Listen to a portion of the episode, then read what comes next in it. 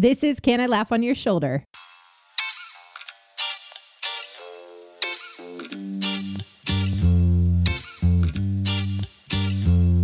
Hey, welcome to Can I Laugh on Your Shoulder? I'm Molly Stillman, and this is a podcast where I sit down with a different guest each week and have raw, funny, often brutally honest conversations about the things that matter most faith, business, life, and everything in between, where we each learn how to be good stewards of the things we've been entrusted with, even our stories, and how we can use those things to serve others and leave our families, our friendships, and our communities a little better than we found them. I want to create a space where people are unafraid to be themselves and unafraid to ask the questions that the rest of us are thinking. My goal is to make you laugh, cry, and laugh till you cry. My guest this week is John R. Miles. He is the dynamic force behind Passion Struck, captivating millions with his globally renowned podcast and national radio show. He has cemented his status as a guiding voice in alternative health and leadership. He is a former U.S. Navy officer, Fortune 50 senior executive, and he is celebrated as a transformative leader in intentional behavior change and personal mastery. He's an author, entrepreneur, podcast host, and just a visionary in modern leadership. His new book, Passion Struck, is out now, and I am so excited for this conversation he again i mean he he hosts one of the top charted podcasts in the world and has spoken with you know global leaders and some of the most well-known names he has just a breadth and wealth of knowledge and this is a really really interesting conversation i know that you are going to learn a lot from john especially you know just anytime i get to talk with somebody who has had the type of life and work experience that he has had, I know that I'm going to learn something, and I know you are too. So, without further ado, on to my chat with John Miles. I'm always very excited about an interview uh, when it was rescheduled because of technical difficulties, which has been the story of my life this week. But I tell you, John, every time this happens where we end up having to reschedule because of technical issues. The conversation we end up having is always amazing. And so it just, you know, it just it was supposed to happen when it's supposed to happen. John, welcome to the show. Thank you so much for being here. Uh, well, Molly, so glad to see you again. And can't wait to serve your audience. Yes. And you are uh, no stranger to the podcast world because you yourself are a podcaster, uh, one of the top podcasts in the world. No big deal. Slight flex, John Miles. Um, so, John, uh, before we dive into our conversation, uh, this is what all my guests do, and that's give us the John 101. So, tell us who you are, what you do, how you got to where you are today. Yeah. Hi. Hey, I'm John Miles.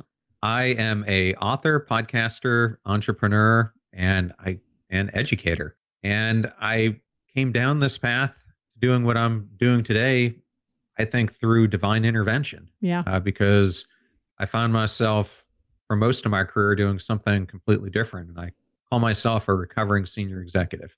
so I've, I've really had uh, three different phases in my life uh, the military phase, the business executive phase, and now really this phase that I find myself in now.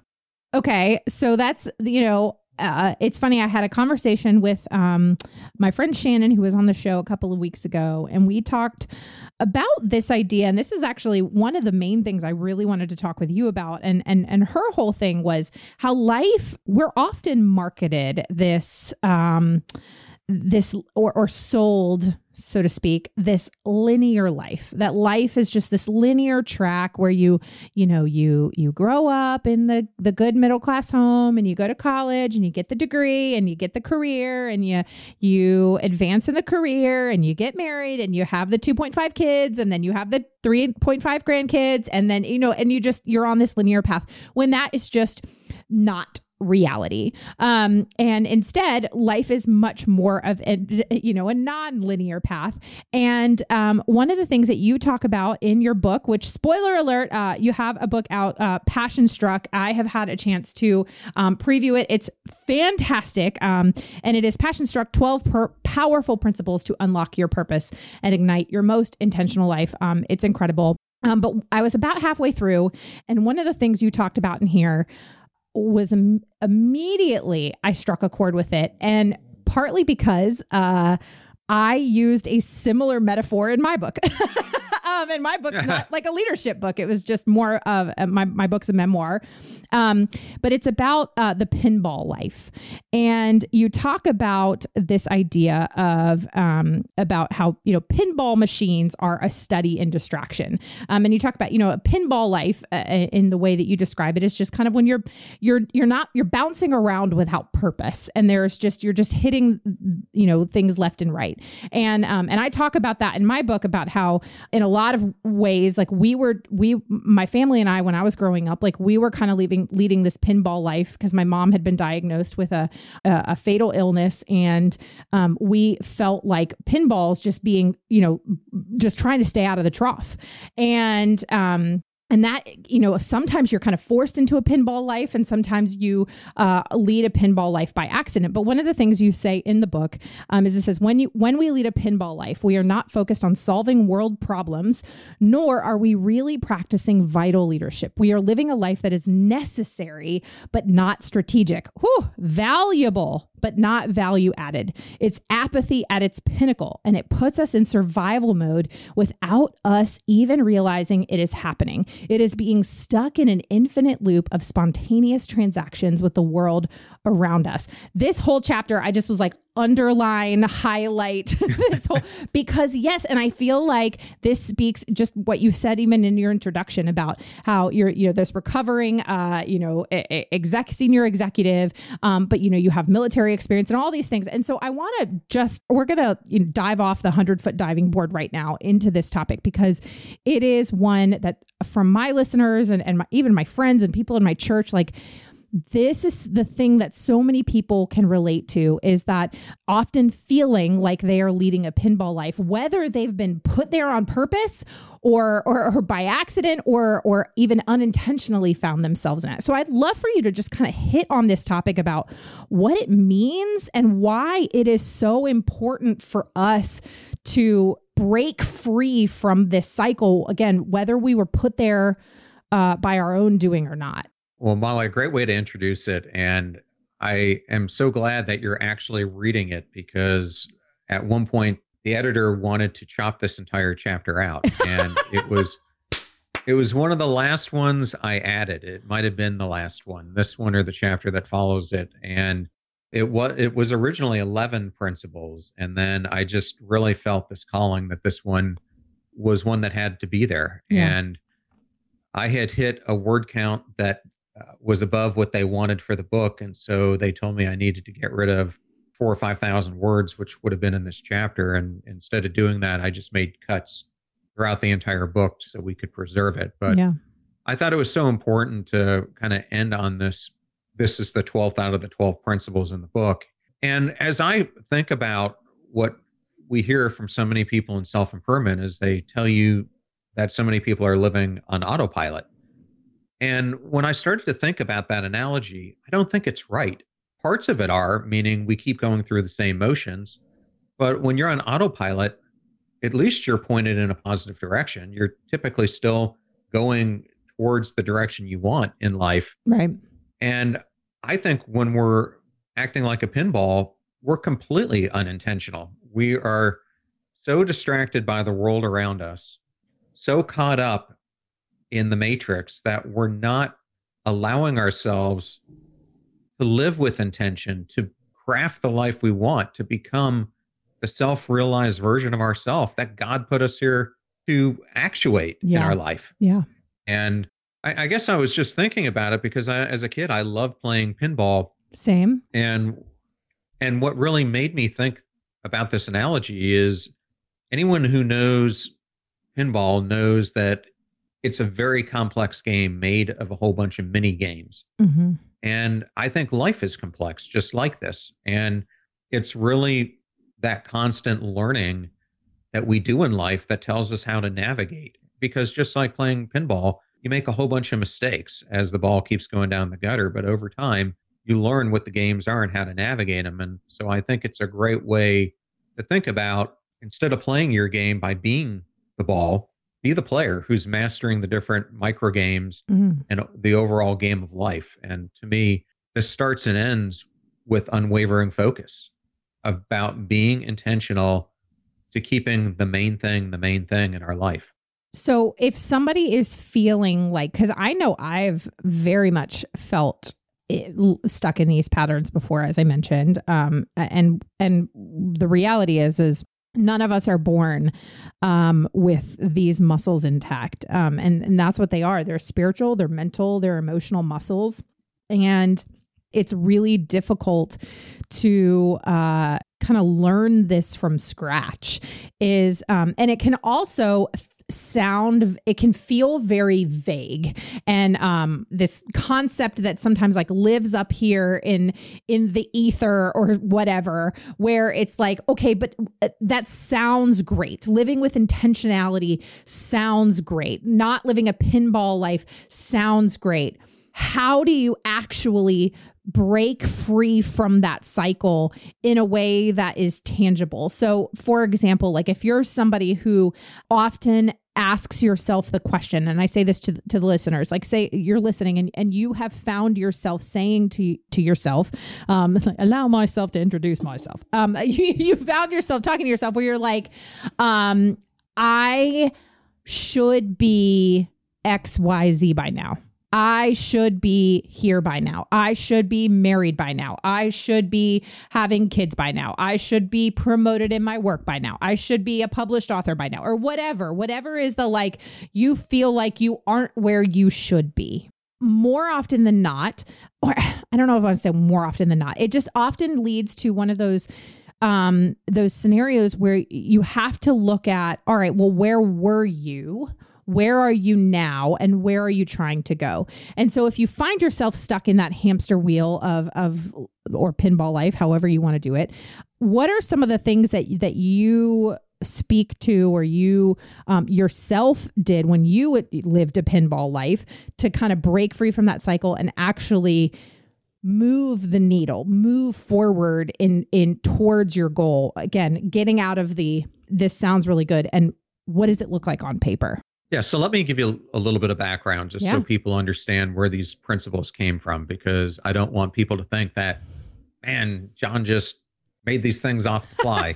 um, I, I have always been enamored with leadership and followed leaders and people who have made a profound difference. And as I have examined them and wanted to emulate them, I started to see a pattern emerge probably 20 years ago. Uh, but I really started researching this at this point about nine years ago. And I started by examining maybe 50 or 60 leaders. And when I say leaders, this is from all walks of life everything yeah. from CEO to church leaders to athletes to actors and actresses to uh, performers, so the, to astronauts. I kept seeing these things repeat. And it started with me kind of jotting down about 40 things. And then as I examined more and more people, 12 of them came to the surface. Mm. And that's became the 12 principles that are in the book. And to me, it's the 12 principles that so many of these vanguards that we see allow them to become what Robin Sharma says are the 5% or the 10Xers or whatever you want to call it. Yeah. But but let me discuss something that you were just bringing up. So there's something called self discrepancy theory that you might have just been alluding to. And this is developed by uh, psychologist Edward Tory Higgins. And really, what he talks about in self self discrepancy theory is that we have three selves we have the actual self, the ideal self, and the ought self. Mm-hmm. So you can think of as your actual self represents your current abilities, how you see yourself now. Your ideal self is the person that you want to become. It's all your hopes, dreams, your ambitions. And the ought self is the self that's shaped by our sense of obligation or duty. So yeah. to break this down, the ideal self is who you could be, the ought self is who you should be, and the actual self is who you currently are. And so, in that first principle that I talk about in the book, which is called a mission angler, this whole chapter is really about life crafting and I introduce it through the lens of a mission angler because as a person who lives in Tampa Bay and who likes to fish, it's not as if on the day I want to go fishing, I hop into the boat, just point it out in the Gulf, and don't be mindful about the bait, don't be mindful about the tides. The moon, anything else, just put my anchor in and hope I'm going to catch fish. No, Yeah. the typical fisherman is very deliberate about how they want to angle for fish. But what I find is so few of us do this in our own life, really angling it to find and search for our uniqueness that only we can bring to the world. And so, what this really becomes is an exploration of where we are today, our actual self, to where we want to become in the future, our future self. And I think what so many of us do is we end up angling more and more towards our ought self instead of angling for our ideal self. I know that's what I did for so many years of my life because we get into that path like you were talking about where maybe we graduate college or trade school and we get in this job and before we know it 5 years has passed and then we have kids and then more time has passed and all of a sudden all these burdens are piling up. And so to think about how you have to break free from it, you have to go back to how you got here to begin with. Because oftentimes we think that we're going to just get from point A to point B and it's like hitting a light switch. But the reality reality is you didn't get here like it was a light switch. I mean, when I found that I was really stuck, I was probably a good 10, 15 years into my career. And I just sitting there looking like, how in the heck did I end up here where I feel so unfulfilled, where I feel like nothing I do really matters? And I think there, I'm going to put it out there, billions of people out there who feel the same way. If you listen to Gallup, I mean, they cite their 900 million people in 142 countries. I think it's even worse than that. So if you want to start changing this, it starts by taking tiny steps. I call them micro choices in the book. What I tried to do at first, and what I think a lot of people try to do at first, is they try to big bang it. They try to take this gigantic leap thinking that they can get wherever they are to where they want to be and it's going to happen magically. And what ends up happening instead is it's like so many New Year's resolutions is you start, you set too many goals, and then you end up giving up on all of them. So, what I encourage people to do is to completely reframe the way that they're looking at life. A great example of this that I give in the book is something that a psychologist I went to taught me, and that is I kept seeing my life as if I was, well, he got me to see that the way I was living my life was as if I was sitting on a stool and that stool had one large base underneath it. And for me, that base had become the daily grind. And what ended up happening is that grind keeps catching up with you until you burn out. And then what do you think is going to happen? That whole stool top was over. But he got me to see life how it could be as a stool with multiple supports. And if you're a listener, you can cultivate those to be anything you wanted. I choose I chose to make them physical health, mental health, spiritual health, emotional health, relationship health. And to me, it's then picking one of those and starting to make some small goals that you want to accomplish that are just far enough out of your reach that they cause you to have courage to take that step, but not far enough out that it's not going to be impossible to achieve them. And then if once you start going down this path of making those tiny micro choices, those tiny decisions to pursue it, it ends up having a synergistic effect where it starts populating across all the other pillars. And before you know it, just like that undercurrent that got you here to begin with, you start building a foundation in the direction that you want to take your life. I love how you talk about those different uh, or pillars, the supports, um, because it really does. It all plays into it, and um, you know, and, and one of the things you talk about in the book, and I kind of even alluded to this a little bit earlier, is like intentionality is a muscle. It's it's like any other muscle that we have to exercise. And um, the reality is too is you know think about when when you want to work out and you want to get stronger, what do you have to do? You have to continue to push yourself. You have to continue to add weight.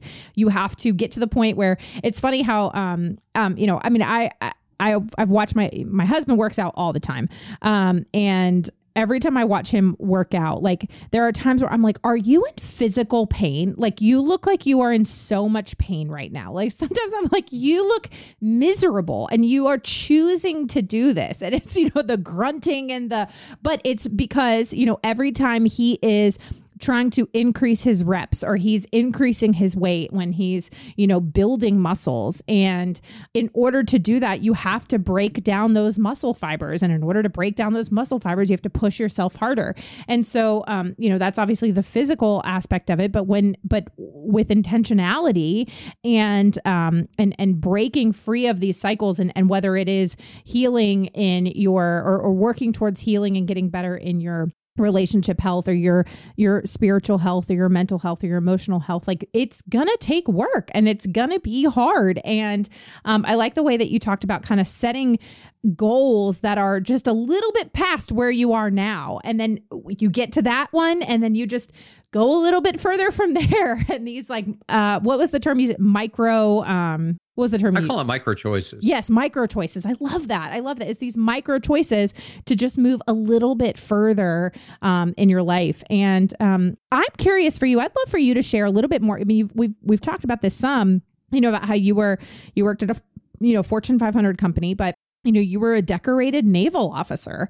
And um, you know I, my mom was in the military my mom was in the army and um, you know the and i have so many loved ones um, who are uh, you know navy marines army and um, you know this is a huge piece of uh, of people who come out of, of the military is their lives are often so their lives in the military are so regimented and so uh you know just by the book. I mean, just your uniform is by the book and your schedule every day is by the book and what you eat is by the book. And it's just like regimen, regimen, regimen. And then often they get out of the military and suddenly it's like a it's like an identity crisis. And it's like they don't know how to go about their lives. They don't they they don't know what to do with their time. It's like ricky bobby and and uh and uh, you know when he's like i don't know what to do with my hands. Like it's like it's a metaphorical like i don't know what to do with my hands. And so i'd love for you to share a little bit about your own personal story of what it was like for you when you went through this period of time feeling directionless and lonely and bored and kind of in your own pinball life cycle and and how you found yourself getting there and then what it really took for you to to kind of wake up and say I need to get out of this.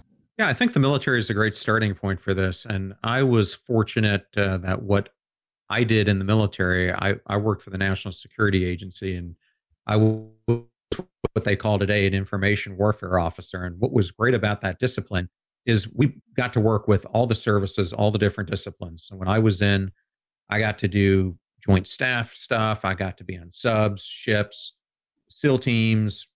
Um, I got to fly. So it, it was really a fun endeavor because you got to see so many different aspects of the military.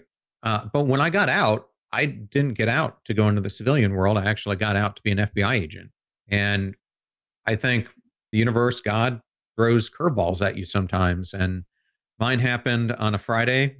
Um, I had just gotten out of the military. I was supposed to report to Quantico the following Monday. And my detailer calls me up and says, um, Don't come to Virginia. Uh, Congress didn't pass this budget and we missed our cycle, and your whole class has been recycled. And I remember hearing this just in disbelief. And I said, Well, how long is it going to be recycled for? And he goes, bare minimum 18 months, probably more likely three years. And I had no plan B. I thought this was an impossibility to happen. It's the US government. Of course, I'm going to just go. And I was stuck with, I, I was married.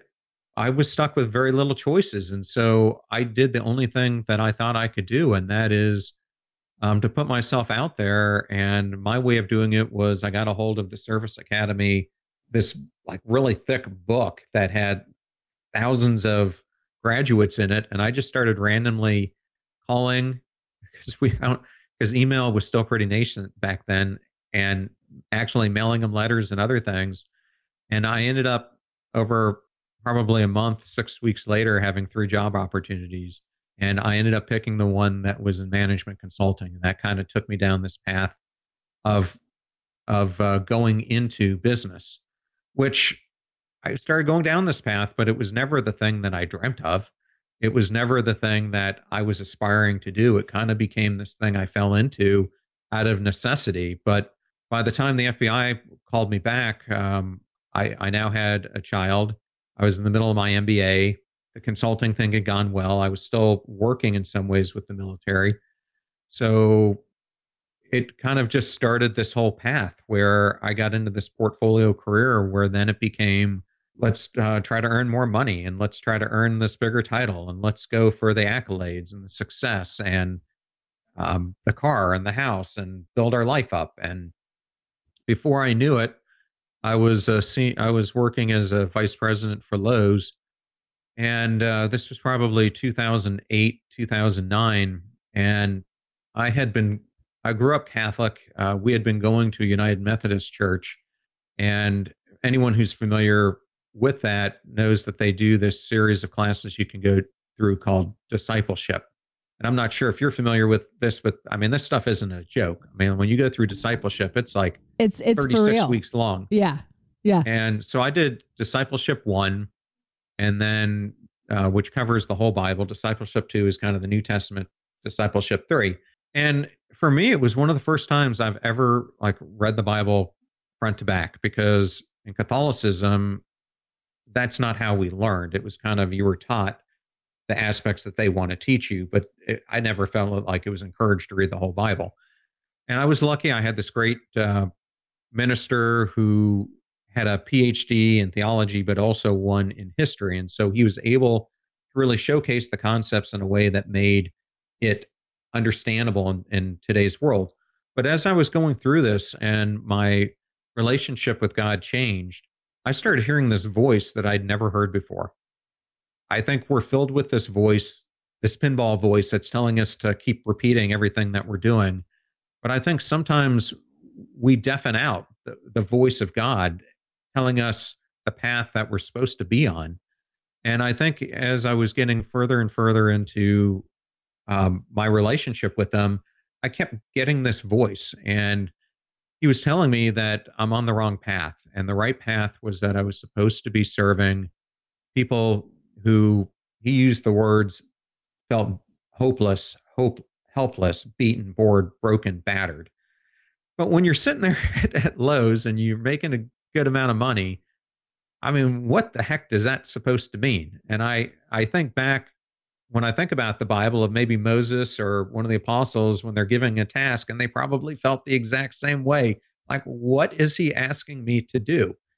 And I did what many of the figures in the Bible did. I ignored it and I took a job to become a C level at the next company. And then he sent me a whole bunch of warning shots. And, and, and this stuff is like biblical. Like, I, in my first time I come home after being there for about two weeks, I get back to my corporate apartment and the whole thing is flooded. They move me out of that. I go into this new corporate apartment on the second floor. And about a week later, I'm sitting there taking a shower, and all of a sudden, I feel this massive stinging all over my body. And I look on my shoulders, and I have scorpions on me, and they're actually falling from the ceiling. About six weeks after that, oh my family my comes. Hard pass. Oh my gosh. Yes. Okay, sorry. So then I'm, I'm still going down this path, and the, the family comes for a visit, and I can't make this stuff up. Then they come, the scorpions had disappeared, but then they reemerge everywhere. Like I remember being like at night with flashlights because they're crawling all over the floor. And not only that, both kids and us have bed bugs in our beds. And then if that wasn't enough, we end up buying this house that, I mean, if you would have seen this house, it's like the epitome of materialism. But we get into this thing, and and uh, within the first month, find out that it hadn't been disclosed to us that it had significant termite damage, that insurance wasn't going to cover, and it was going to cost us two hundred thousand. So I get all these signs, and you know, still I want to do it my way, and it it ultimately culminated years later in me continuing try to to go my own path where um, unfortunately I came home from the gym one day early because the gym had an electrical fire. I had taken my child to school uh, November 2017, and um, it turns out that um, someone had been canvassing the house and decided to follow my patterns and use it as an entry point to go into my house. And so I walked in on an active robbery gone tragically bad as I came face to face with the intruder pointing a gun at me. And then four or five days later, an even more unfortunate thing happened when uh, one of my best friends committed suicide. And coming out of that, um, man, I I just I remember getting on my hands and knees one day and just looking up and saying, you know, what am I doing? My life is finite. Why do I keep not listening? And it was then that I made the fundamental change to doing what I'm doing today and to finally figure out what he was asking me to do, um, which I think is really that beginning question that you were asking me, which is how do you find this path to becoming who you're supposed to be? And I think it starts with self awareness and introspection and really listening to what your inner voice is telling you you're supposed to be doing, and then really exploring that and trying to understand that problem that you were put on earth to to go after.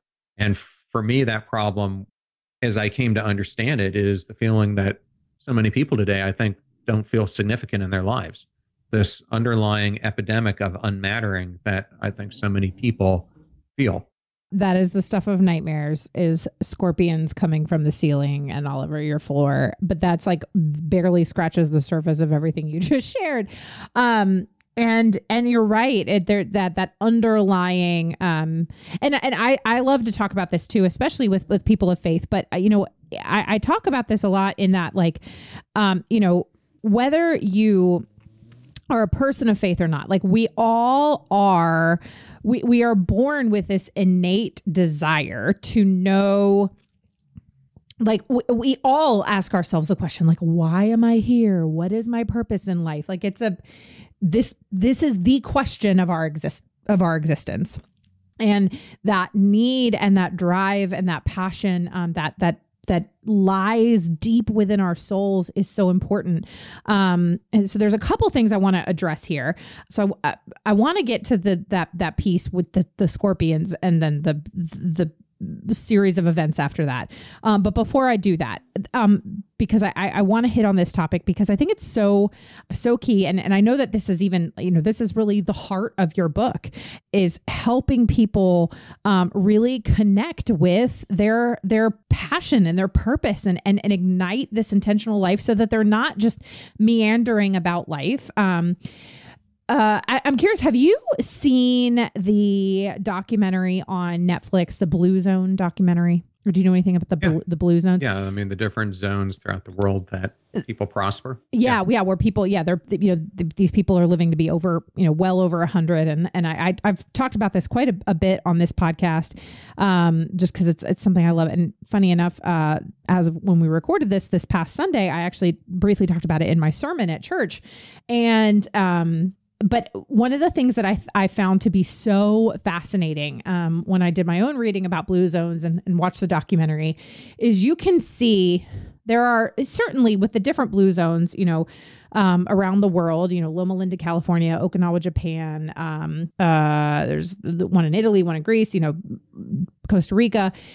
You see s- some differing things, but overarching in every single community a couple of the things remain true. Um, like diets are different in different communities, in these different communities. Um, but they're all, you know, they're all active, um, but they are all deeply embedded in their communities, um, their friendships and their family. Like they have these deep, deep relationships, um, but they all have a purpose. They all wake up every single day just with with a passion and a goal. I mean all of them well into their you know late 90s early 100s they're volunteering they are working they're tending a garden. Like they have a deep deep seated purpose and a passion and it is it does not fit the western and even you know in loma linda california like it doesn't fit this um this uh, lie that we've been sold that you have to, you know, advance in the ranks. And and I think about, um, I remember in the documentary in particular, there was um, they were they were highlighting this man in Costa Rica, and they were just showing his. Um, I mean, he was like 105, and he was on horseback, like herding cattle through a river. And the dude's 105. And I'm just like watching him. And I, I'm like, one, he doesn't look 105, but the man is 105. And he is just as spry as can be and his heart and his passion for waking up every day and caring for his animals and tend and, you know going for horseback rides and and doing these things that he just loves and has been doing for a century um, was incredible. And then I, I looked at the the people in Okinawa, Japan, who you have these these men and these women in their again 90s, their early 100s, they're 100, 101, 103, 107, and they're waking up every single day and they're working with their hands and they're doing woodworking and and and arts and crafts and they're making music and they're singing and they're doing these things that just light their soul on fire. And um and i just love the way that you talk about that about that the importance of having that and helping people to find that because i i think that you know that really is such an underlying issue in so many things in in our culture today. And um I just I just find it to be absolutely fascinating. I don't even know that I have a follow up question to that. Just more just the uh, I love how you how you talk about that because it's so key. Well, I have a I mean I'll I'll talk to it, but I, I have something else that I think the listeners, if that is something you're pointing to, I'm not sure if you've ever watched uh, Louis Schwartzberg's film. He did the one Fantastic Fungi, but he has a more recent one called Gratitude Revealed. Mm, no, I, I'm going to add it to my list. Uh, unbelievable! It's unbelievable it kind of talks about the same thing the blue zones do, but it just it talks about the power of basically the universe that's around us and all the things that we should be grateful for yeah. um, and the awe that we experience. And it reminds me, I interviewed uh, this Berkeley professor, Dacher Keltner, who is incredible. And he, he has been studying awe for 30 years now and he came out with a, book last year called Awe. What was remarkable to me is that we think of awe at times when we're in nature or the birth of a child or you know things like that. And he did a lot of volunteering at uh, at San San Quentin prison, and he said this would be the least place that you would ever think people would be experiencing awe. But he saw prisoners who were on death row experiencing awe all the time. And he said the more he started to look into it, uh, what it came down to was that we feel awe the most often when we are e- either observing people doing acts of kindness, acts of gratitude, acts of service to another human being, or we ourselves are expressing it. I think it's that feeling at Christmas time of I always feel so much more warmth when I see someone opening a present that I've intentionally got them than the ones I received myself. But I think that's something to, to, to point out. But getting back to what you were just talking about, I'm sure you're familiar with uh, the work um, that Harvard has been doing on the 80 plus year study on adult aging.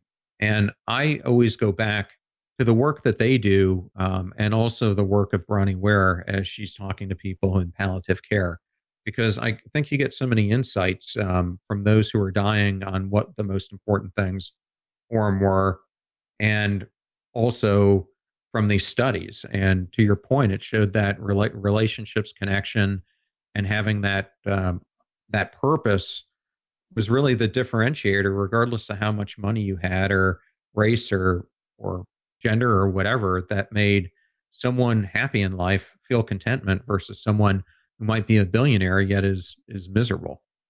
And one thing I, I j- just wanted to point out is, um, and I'm not sure how you do your ministry at your church, but uh, two of my favorite pastors who I've ever seen speak would do this thing where they would kneel before they speak and say, God, please help the words be your words and not my own. And I guess as I was writing this book, that's exactly the same thing that um, I asked him for. Is I said, don't I said, let me be your vessel.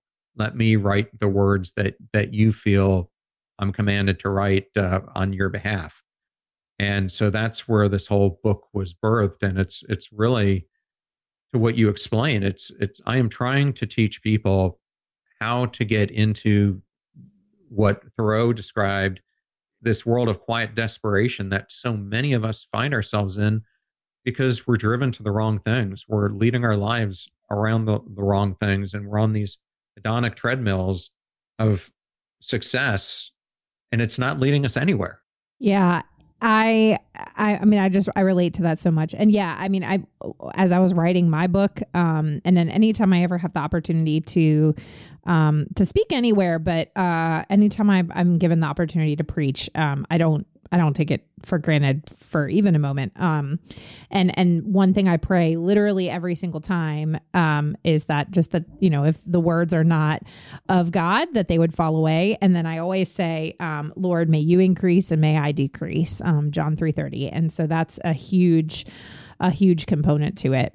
Well, one of the things I want to go back uh, to one of the when you were telling your story about the the scorpions and then the uh, the the bed bugs and the termites and the um, and then you know your your friend uh, committing suicide. I mean, just so many things that um, you know. I I mean I've been in these times of life um and I I certainly have uh, a lot of friends who even right now are going through things where they have these moments of almost just feeling like Job uh, in the Bible, where he just everything that could possibly go wrong is going wrong. And they almost just feel like, um, you know, it's like God's after them and it's this moment of just the world is is out to get you and you're just waiting for the next thing to come. But it's in those times and i and and the reason i'm i'm, I'm saying all this is i'm i'm curious for you. Was it through that time? Because i mean i know for for my own experience suffering is where i've grown the most. Pain is where i've grown the most um and uh so you know for you what did you take away from that time of just feeling like you've been, you know, like scorpions are raining down from the ceiling, uh, both literally and metaphorically. And what would you say to the person who's listening or watching on YouTube? Um, what would you say to the person who is maybe in the midst of that same season right now where it's just it just feels like they're getting hit left and right um, and they don't know what what is to come i wrote a chapter in the book called perspective harnesser and I'm going to just relate it to what you've brought up because I I could have taken this chapter many different ways because it's really about cognitive restructuring and it's really about so many of us live our lives in a linear fashion instead of a, a both and. I mean, because we can have suffering and be self compassionate. We can experience trauma and be forgiving. Um, but I think too many of us hold on to these things as either ors, and it ends up um, engulfing everything in who we are, and uh, we find ourselves going down the spiral of despair and can't find our ways out of it. But the reason I decided to write this story about Chris, who's a 30 plus year friend of mine, is um, he is such a great example of someone who has been faced with so much opportunity for adversity of his life. And I remember him telling me about uh, when he, he's a Navy SEAL and he was at BUD/S. Uh, he ended up becoming the honor man for his class. And you think about someone who's going through SEAL training and all the different trials and tribulations and stuff they have to face. And there were a few things that I really learned from him talking about this. And, and that is that he started to look at BUD/S and what was happening as if it was a rubber band that could expand and could contract. And I think it's important for people to understand that trying times, as bad as that they seem, and a takeaway that I had from him was, man, it was so bad when he was at BUD/S that there was no way he even wanted to think about the entire day ahead.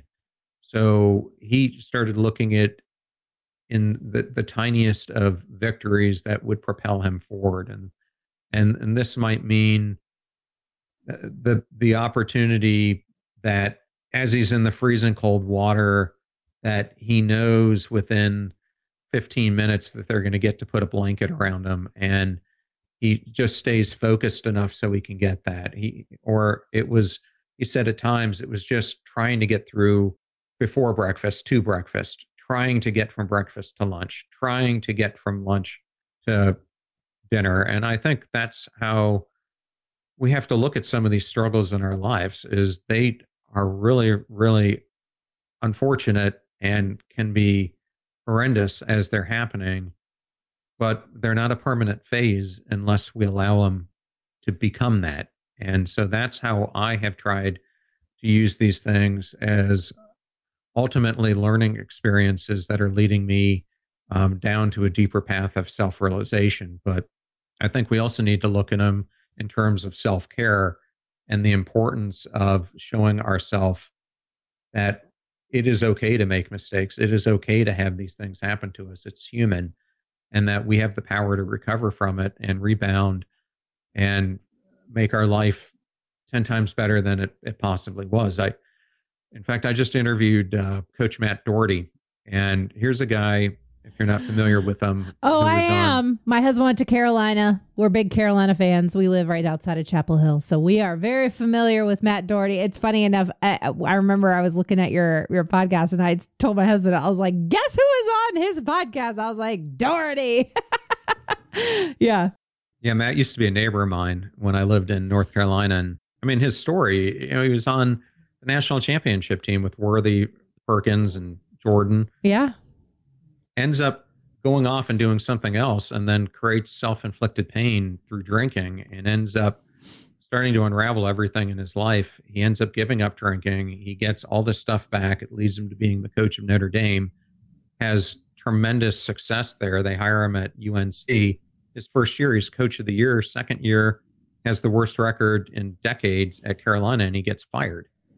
And i mean he hit one of the, the lowest darkest periods of his entire life because it was this family, especially this coach who he had believed in so much that was at the epicenter of firing him. And I mean, just the stuff he had to go through to relearn forgiveness and yeah. compassion and the wherewithal to rebuild his life um, is just a, a, great example of this and how regardless of if you're a a world renowned coach like him or you're in your own smaller subset of that it happens to all of us and we all can rebound but it takes intentional action to do so. Yes rebound. I see what you did there john. I'm picking up what you're putting down pun intended. Um oh man yeah that's that's funny. Okay and now small world. So you lived in north carolina? What do, you don't now but you did I did. I lived in uh, Mooresville, um, okay. um, which was where Lowe's is headquartered. Yeah, yeah. So, um, I mean, we're based in Durham. So, um, but yeah, my husband's born and raised in North Carolina, and uh, um, so that's that's kind of cool. Fellow North Carolina people, Tar Heel State, go Tar Heels. Correct blue not the Duke one. Um, John, uh, man, we are running out of time, and uh, but this has been such a fabulous conversation. Um, and so as we wrap up here, uh, I'd love for you just to tell people how they can continue to connect with you and and and your listen to your podcast and um, get your book and all the things. So uh, plug away. Well, I've made it very easy from a branding perspective. yes. So you either can go to passionstruck.com and it's all there, or you can go to my website, my personal website at John R. Miles, and that's where you can follow me on the social channels. Yes, and uh, his pat his podcast Passion Struck uh, is on where you know wherever you get your podcasts, and again is one of the top podcasts in the world. Um, so y'all need to go check it out. And um, just John, thank you for your wisdom and for sharing um, for sharing all of this. And uh, for the listeners, uh, Passion Struck is let's see, it's it's out now, right? It comes out February 6th. Oh, so um, yeah. So by the time this airs, it is out. Um, so Passion Struck 12 Powerful Principles to Unlock Your Purpose and Ignite Your Most Intentional Life. John, thank you for being here. Thank you so much, Molly. It was such an honor to be here. Thank you so much for listening to today's episode with John Miles. I hope you loved it. I would love to know what you learned or if there was something that inspired you or encouraged you. Please let us know on social media. You can find me at Still Being Molly or at Can I Laugh Pod, wherever you get your podcasts. and take a moment to leave a review of the show because it really does help us to know what you're liking and how the show is impacting you. Also, if you haven't had a chance to pre order my new book, If I Don't Laugh, I'll Cry How Death, Debt, and Comedy Led to a Life of Faith, Farming, and Forgetting What I Came into This Room For, you can do so right now. You can go to my website or my social media. The links are there. Please pre order it. It just is a huge help and would mean the world to me. Thank you so much for listening. Thank you for your support. And thank you to the team at Third Wheel Media for producing the show and for all that they do. Grace and Molly shout out to you both because I don't know what I would do without you. Love you guys. We'll see you next week. I hope something this week makes you laugh till you cry. Bye.